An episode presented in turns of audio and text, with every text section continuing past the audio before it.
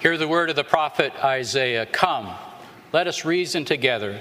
Though our sins are as scarlet, they shall be as white as snow. We are justified by grace through faith because of Jesus Christ. In the name of the Father, Son, and Holy Spirit. Amen.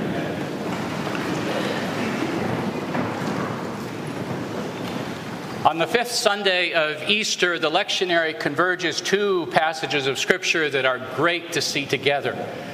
John 13 brings us back to the upper room, and Revelation 21 propels us to the description of a new heaven and a new earth. Jesus says to the disciples on the eve of his crucifixion, Where I am going, you cannot come. This comes as kind of a bombshell for the disciples. They have walked with Jesus, they have seen him heal, they have prayed with Jesus, they have lived with Jesus, now for some time. And Jesus says that's going to end. Where I'm going, you cannot come. And then he initiates the new commandment. I give you a new commandment that you shall love one another as I have loved you. But the Apostle Peter does not, well, I shouldn't say apostle yet. Peter, the disciple, doesn't hear that new commandment. He's still stuck on what Jesus said I'm going and you cannot come. A little bit like when you sit in a doctor's office and the doctor says something to you that. Um, immediately rivets your brain and you don't hear anything more that she or he says from that point on. Peter responds then by saying, Well, I'll follow you wherever you're going to go. I'll even lay my life down. And he responds with kind of a heroic spirituality, still having not heard about the new commandment. What this passage, the two passages together, I think, do for us is that they put in intention a false literal and a true literal. The false literal is the very human tendency in the absence of a physical, literal, earthly Jesus to put something in his place that is physical and literal and earthly. Sometimes we project our need for Christ onto other people so as to live vicariously through their spirituality, through their personality. Sometimes that's done, the pastor becomes that substitute. Sometimes think that that may be true in other traditions than in the Episcopal tradition. But maybe the tendency would be for ritual and tradition to become sort of the, the earthly, physical, literal reality as, as a substitute for Jesus. The danger here being of, of Christian idols, where instead of the elements of liturgy, of stained glass, of crosses, leading us to worship, they become something of the substitute for a real relationship with the living, risen Lord Jesus. Please understand, I'm not knocking ritual and tradition and liturgy. When I served a church in Denver, really a beautiful sanctuary. Behind the pulpit was a, a row of stained glass windows depicting the life of Jesus. Beautifully done against gray stone and to the right of the pulpit was a 12 foot oak freestanding cross. And you walked into the sanctuary, and your, your eyes immediately went to the cross. And that cross kind of defined our worship, defined not only the atoning sacrifice of Jesus Christ for us, but a, pac- a praxis of discipleship, a way of discipleship. And I remember uh, talking with young, one young couple that was being uh, prepared for, for marriage.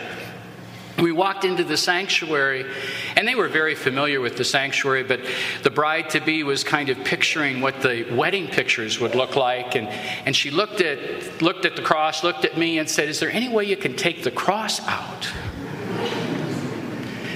And I was really thankful to say, no, it, it's permanent. It was in concrete. There was no way the cross. It never could be removed. It was made to be just as, there, just as much there as the stained glass windows. In 1450, Pope Nicholas was wrestling with the sustainability of the Christian faith in the medieval age.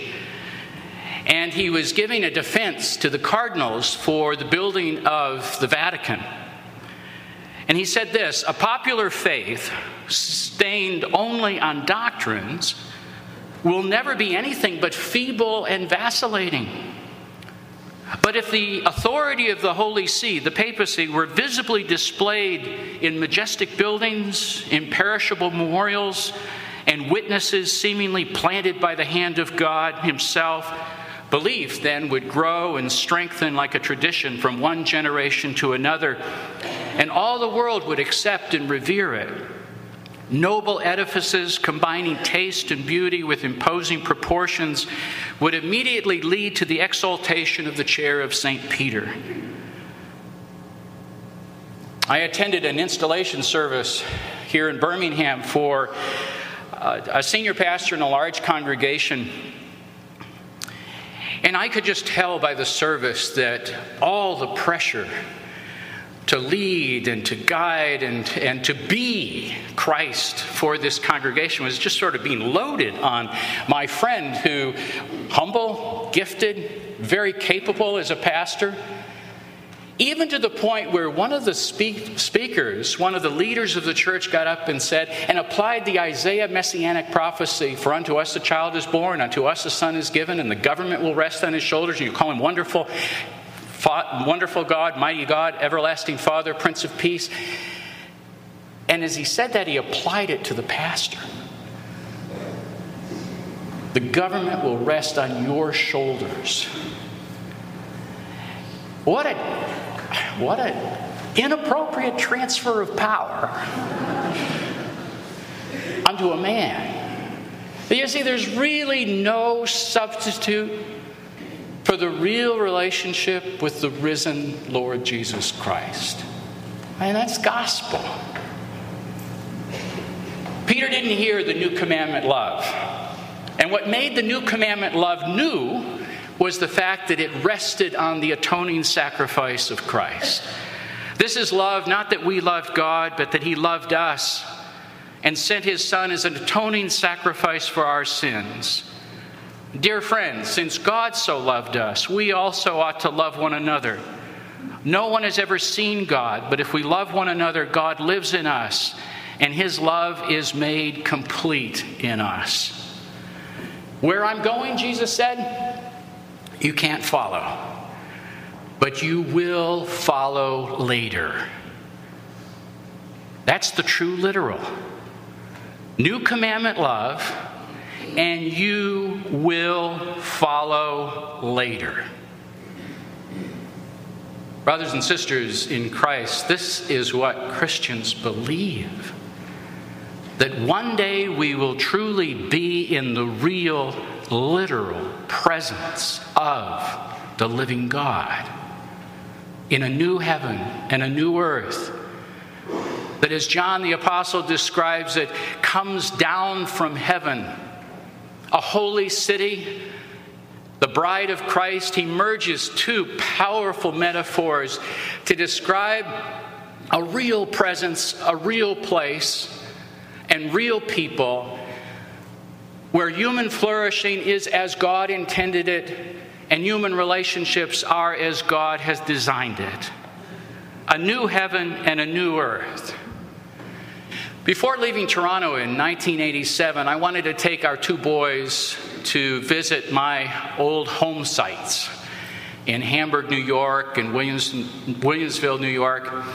And so one day, and Virginia really enjoyed that because she could spend the day with baby Kennerly all by herself. And I took the two boys, six and five, way too young for this, but we went from, we drove from Toronto to Buffalo and went to my old elementary school in Hamburg and took a picture of our first home as a, as a family and uh, went to the uh, graveside of my father in Orchard Park and I took a picture. The boys were great that day. But two things I learned in the course of that day. One, home is not my old houses, my old school. Home was with the two boys that were with me. Home was people, not places. And the second thing I learned was that they weren't very impressed with these things, these sites, these houses, these old houses. And through their eyes, I wasn't either. Home is not where I'm from, but it's where I'm going. C.S. Lewis said, You know, we're very shy about talking about heaven these days. We're afraid that people might accuse us of sort of pie in the sky thinking, of being told that we're trying to escape from the duty of making a happy world here and now into the dreams of a happy world elsewhere. Lewis says, but either there is a quote pie in the sky or there is not. If there is not, then Christianity is false. For this doctrine is woven into the whole fabric. If there is, then this truth, like any other, must be faced, whether it's useful or not. My awareness of heaven probably lies somewhere between my six year old grandson and my father, his great grandfather. You know, a six year old is, is kind of both brilliant and ignorant at the same time. The line between fact and fantasy, there's so much of this world that the, the six year old doesn't understand. Uh, there's a lot of the 64 year old the world doesn't understand. But I think of Liam and I think of my father. My father died at the young age of 49. And for three days, in that hospital room, he had not moved, he had not opened his eyes. And then, and we were just taking turns around the clock with him, expecting death at any moment. And he suddenly stirred. He opened his eyes full, looked straight at my mother, and then lifted both arms straight in the air and then died. And for us, it was not so much a passing from life to death, but from death to life. Leaving at that final act a testimony of, to us, anyways, of resurrection in Christ. Brothers and sisters, our citizenship is in heaven, and we eagerly await a Savior from there the Lord Jesus Christ, who by the power that enables him to bring everything under his control will transform our lowly bodies so that they will be like his glorious body. In the name of the Father, Son, and Holy Spirit, amen.